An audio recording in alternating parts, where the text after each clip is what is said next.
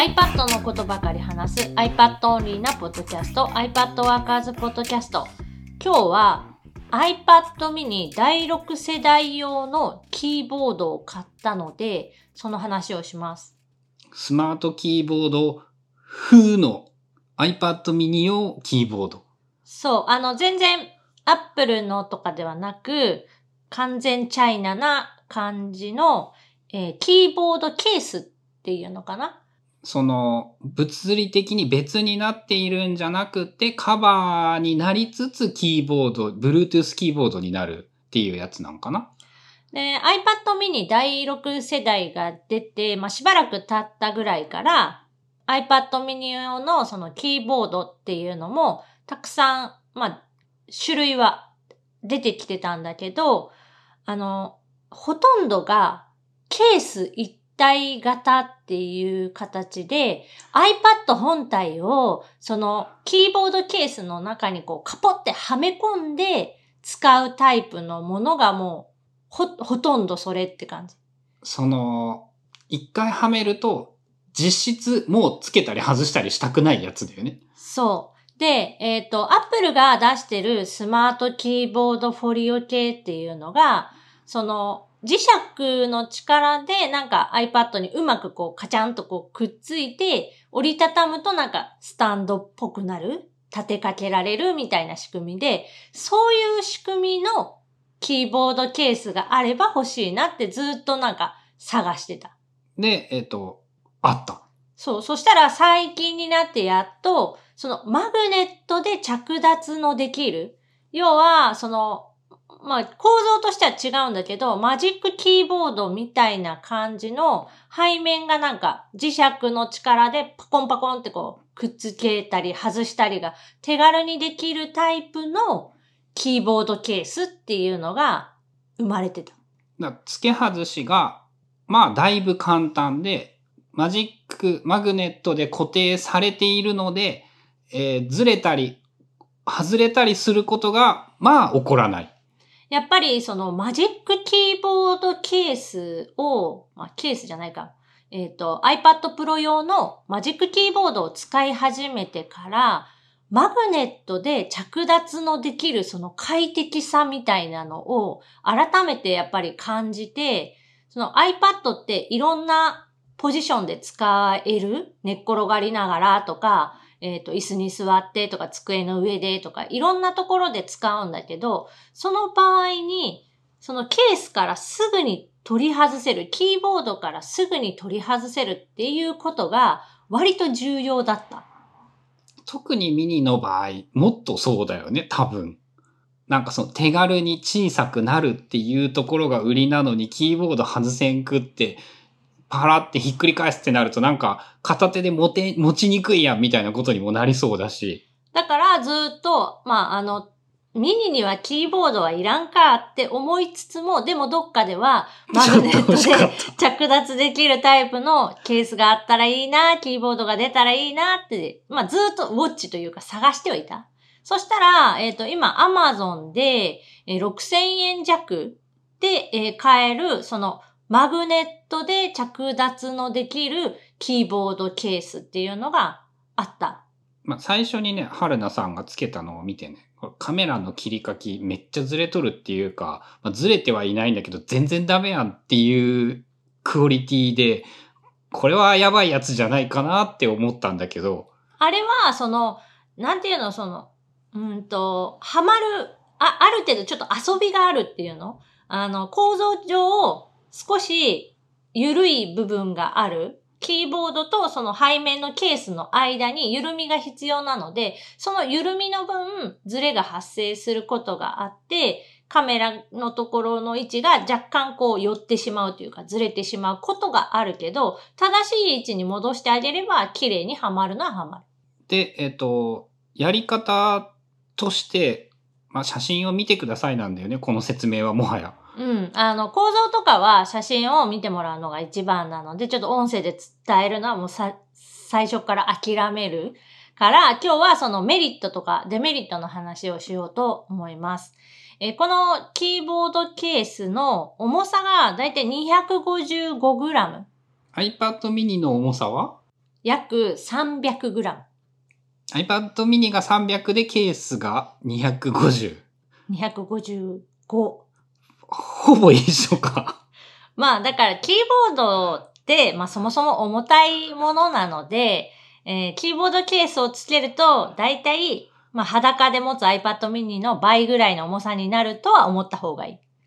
ペットボトルよりちょい重いだよね。合計すると。500のペットボトルよりもちょっと重たいぐらいになってしまう。まあ最近よくある600ペットボトルぐらい。600、700の。あと厚みに関しても、もちろんキーボード分が分厚くなるので、まあ倍とは言わないけど 1.5 倍ぐらいの厚みにはなってしまう。なんかイメージやっぱ倍になったってイメージがあるな。見てみると、持ってみると。重さに関しては元がめちゃくちゃ軽いから、そこまで重いかなって感じはしなかったけど、分厚さはまあそれなりにある。まあ見た目の話とか重さの話で言うと、ちょっとデメリットが多いような気はするんだけど、全体的な総評としては、かなりいい、この iPad mini 用のキーボードケース。まあ、俺の意見としては、最近よくある、俺にはいらんけどこれはいいやつだとは思ったっていう感じかな。まず、質感に関しては、まあ、キーボード自体の打ち心地も、悪くはないし、マジックキーボードに一応似せようとしている質感かな。まあ、質感的にはかなりいい線いってると思う。で、無地の部分というか、外側の部分とか、iPad がくっつく、ちょっとモヘモヘっとした柔らかい感じのところとかは、割と Apple の純正品にかなり近いぐらいのクオリティ。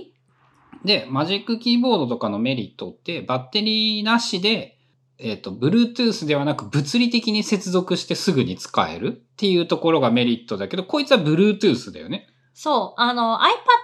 mini にはそもそもスマートコネクタが、ついていないので、電池なしの、接続もなしの状態でなんか使うっていうことはまあできなくって、まあ、Bluetooth のキーボードっていうのは絶対になるんだけど、まあ、Bluetooth で接続っていうのは必須。だから今もそうなんだけど、そんなにつながるのに時間がかかるとか、そういうのが全然ないので、割と開いてボタンを押したらすぐついて、つながるっていう感じ。接続のラグ、開いたら自動で電源が入ってつながるとか、そういうのではなく。なんかね、よくその辺わかんなくて、多分、オフにしたことは、自分で電源をオフにしたことは、今のところなくって、勝手に多分、時間が経つと、オートスリープみたいな感じで、電池を消耗しないために、オフになる、省エネモードになるみたいな。で、キーボードを押した瞬間に、なんか、ペアリングが始まるとかなんかな。使って、で、繋がろうとする。で、過去にペアリングしたものがある場合は、そっちの機器に勝手に繋がるっていう感じ。まあ、なので、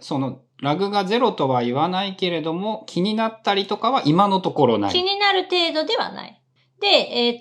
今、充電ウィジェットっていう、iPad のウィジェット機能で、例えば Apple Pencil の電池残量とか、AirPods の電池残量とかが、まあ、見れるインジケーターみたいなやつがあるんだけど、そこにちゃんとこのキーボードの電池残量も表示される。で、おそらくこの手のキーボードって1週間ぐらいは余裕で充電なしで使えるから、まあ、常にウィジェットを表示させといて、減ったなって思ったら充電すればいいぐらいの感覚になるってことかな。ちょっと一応説明書とか見てみたら、スタンバイ期間は30日間みたいなのは書いてあった。Bluetooth では、あれだね、マウスとか、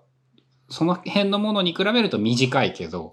まあ実用上、Kindle みたいなイメージかな。使用時間で言ったら。多分、Kindle ペーパーホワイト。キーボード自体が小さいので、バッテリー全然積んでないんだよね。の容量自体が小さいんだと。あと問題は、変な充電。USB-C とか、マイクロとか、A とか、そういうものではなく、なんかね、マグセーフの劣化版みたいななんか、そういう専用のケーブルが必要な感じの充電。マジッマグネットでくっつく2穴のやつ。2穴、穴も開いてないね。2穴っていうか2接触部分。電極でこう、磁石でパチってこう位置があって、まあ繋がるみたいな感じの充電なんだけど、専用のそのケーブルがないと充電ができないタイプ。これ多分ね、汎用品ではあってね、大人のおもちゃによく使われているんだよね。あ、そういうのあるんや。うん。それ系のやつ。だからまあ充電はそんなに頻繁にはいらないかなとは思うけど、気がついたらなんか電池がなくて使えないみたいなことは起こりそう。あとケーブルをその用意するっていうか、少なくともそのどっかに出かける前には充電しといた方がいいかもしれんというのはまだあるから、長期で使わないとわからん部分はあるよね。ただ、そのキーボードのバックライト機能とかはないので、まあそこまでめちゃくちゃ電池を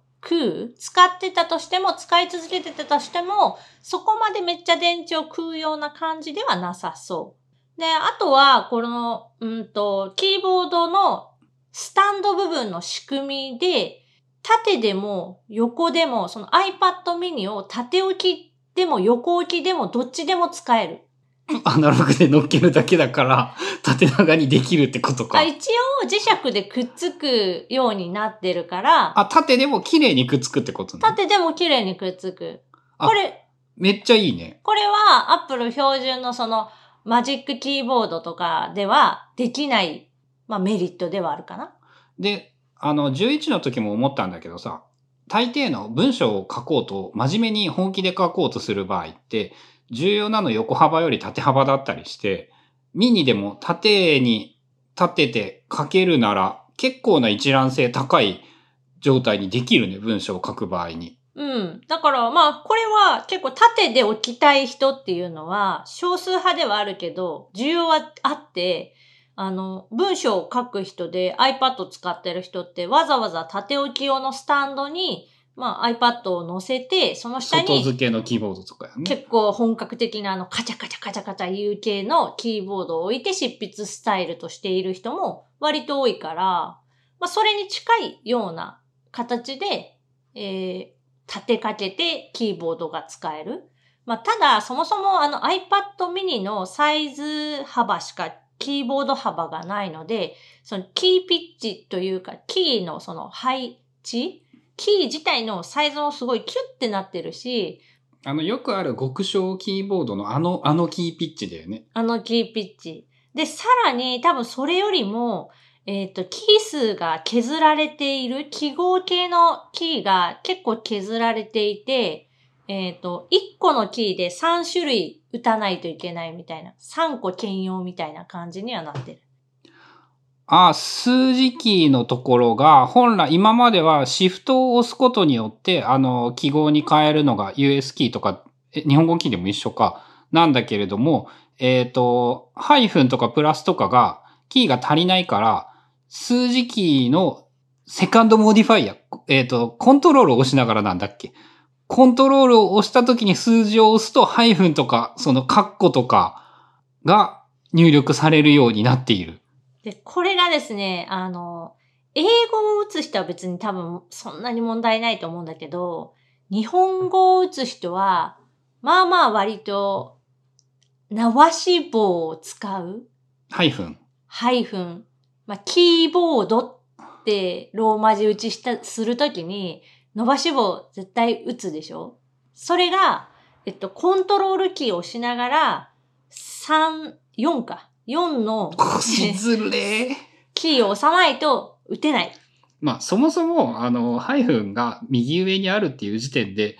日本語キーというかローマ字入力に無理はありまくるんだけど、もっとやばいね。なんか、ざっと商品を、そのキーボード買うときに、キー配列みたいなのを見て、まあ、英語キーしかないのはもちろん分かってて、別に英語キー、普通の英語キーだったら、まあ、普段使ってるのも英語キーだから、いけるわと思って買って、よく見てみたら、その記号とかが、その3つ目のキーとして割り振られている。コントロールキーを押しながら入力しないといけない。あ、クエスチョンとスラッシュもコントロールに当てられてるんだ。これで言うと、アンダーバーも当然だし、そのくせにバッククォートは単独キーがある。うん、ちょっとそのなんか、どういうユース、バッククォートじゃない、バックスラッシュか。わかんないのがあるんだけど、まあ、そこはちょっと注意が必要。なので、なんかこれで。まあ、あんま日本語を書く気にはちょっとなりづらいよね。そう、これで、1から、なんていうの、0から文章を書くっていうのはあんま向いてないから、そこは音声入力もしくはその iPhone のフリック入力とかを使って入力すると割り切り、編集作業っていうの、書いたものを動かしたりだとか、ちょっとその修正するみたいなものに関しては、ものすごく、まあ、iPad mini についている時点で機動力が高くってめっちゃいい。まあ、iPhone はどう頑張ってもやっぱカーソル移動がしづらくって、春菜さんは2本指タップとかダブルタップとかトリプルタップとかを駆使してキーボードなしでも結構自在に編集をするけど、やっぱ物理キーボードの良さはある。編集においては。iPhone だと、まあ、どうしても今使ってるのが iPhone mini っていうのもあって、画面サイズが小さいから、まあ、一覧性がすごく低い。で、その点 iPad mini なら iPhone に比べれば2倍から3倍ぐらいの画面広さあるし、スプリットビューとかスライドオーバーとかっていうそういうマルチタスク系のウィンドウ分割のやつを使えば複数のアプリをまあ見ながら操作もできるからすごく快適。メインでこれださえあれば大丈夫っていうキーボードではないけれども、普段キーボードがちょっとつくと結構便利になるぐらいの距離感。うん。だから、その、コマンド A とか、コマンド C、コマンド V とかっていうようなコマンドを使った編集作業とか、矢印キーを使った移動とか、矢印はあれやね、Apple と同じ形やね。そういうのがすごくやりやすくて、すごく気に入った。5、6000円ならあり。まあ、ありかなって。多分、2泊3日とか、3泊4日程度のお出かけなら、もうこれだけで行くなって感じ。まあね、書くのならね、逆に iPhone のフリックと音声合わせれば、書くの意外と早く書けるしね。そう、自分の場合だとやっぱフリック入力がめちゃくちゃ早くって、普通に打てるんだよね。で、フリックで書いて、iPad mini で直す。そう、その全体を見ながら、前後のつながりをとか、その他のファイルと見比べながらとかっていう作業をしながら、修正する、追記するっていうのであれば、めっちゃ使いやすいし、あとはそのちょこっとした検索とかも、スポットライト検索をショートカットキーで呼び出して、ああ、そういうの iPhone、ああ、まあどっちもどっちか。うん、そうね、確かに。まあもちろん、キーボードをつけてない状態でも、下に向かって引っ張るみたいなアクションで、簡単にスポットライトは出せるし、検索もできるんだけど、ものすごく、なんか、楽？春菜の中で iPad mini のポジションが変わりうる。いや、もともと iPad mini のポジションかなり、ヘビーに使ってるっていうか、今、2台持ちで iPad Pro 12.9 インチ、M1 の 12.9 インチと、iPad mini の第6世代を2台使って、Apple Pencil は第2世代を1本を兼用っていうのかな。だから使う方にだけペタって貼り付けて使うみたいな使い方をして、で生活空間では iPad mini しか今もう使ってない。最近さ、かつては使っていなかったなんか漫画を読むとかにも iPad mini を使うようになっていたりとかさ、動画は使ってるんだっけ？なんかわかんないけど。動画は映画見るのに iPad mini で見たりする？ 12.9 俺が使おうか。12.9 は仕事場に置きっぱだから取りに行くのがめんどくって、すぐ手の届くところにあるiPhone mini とか iPad mini で動画っていうかまあ映画も見ちゃう。まあ俺もね、なんか画面の質の高い映画みたいなやつは見なくって、見てるのって YouTube のゲーム実況とアメフトとかの多分解像度も全然足りないようなやつだから、その iPad Pro のすごいディスプレイは必要はないんやけど、まあ、春菜さんよりはなんか有効に使えるような気がするんやけどな、そのコンテンツの消費に関しては。まあ、ただ、その、仕事場にいるときは、かなりの確率で、その 12.9 をキーボードから取り外して、ペン使って書いたり、手書き作業とかは割とそっちでやってるので。ああ、あれだよね。仕事クオリティのものを作ろうとするときはそっちを使ってるって言ってたよね。そうそう、写真編集とか、動画編集とか、あとはその手書きでよく書いてる、そのまとめのイラストとか、毎週、このポッドキャスト用に、アイキャッチ画像みたいなの書いてるんだけど、あれも全部 12.9 インチで書いてる。なんか国用の野鳥とか、ロディアみたいな役割が iPad mini で、最終成果物を、ちょっと例え話が出てこんはなんかない。その 12.9 は、しっかり書くノートな方なんだよね。そうそう。ミニは常に手元にあって、さっと出して、さっとメモを取るとか、さっと確認するっていう用途。成果物を作るわけではないんだよね、主に。主に。で、12.9 インチの方は、最終成果物もそれで動画だったり、画像だったりは作ってしまうし、まあ、あとメモを書くっていう時も、さっとしたことならミニで済ましちゃうけど、じっくり時間をかけて考えたい、そのコンテンツのアイディアを練りたいとか、本に書くことをまとめたいみたいな使い方をするときは確実、もう明確に 12.9 インチでやる。から、まあ、結局両方いることは変わりないよね。両方いることは変わりない。まあでもこの 18.3 インチ用のキーボードケース、iPad mini 第6世代用のキーボードケースっていうのが、まあ、使ってみたら意外とその質感もよく、構造的にもそんなに無理がない構造なので、意外と良かったよというお話でした。番組への感想やリクエストなどは、#iPadWorkers のハッシュタグをつけてツイートしてください。それではまた来週、iPadWorkers ポッドキャストでした。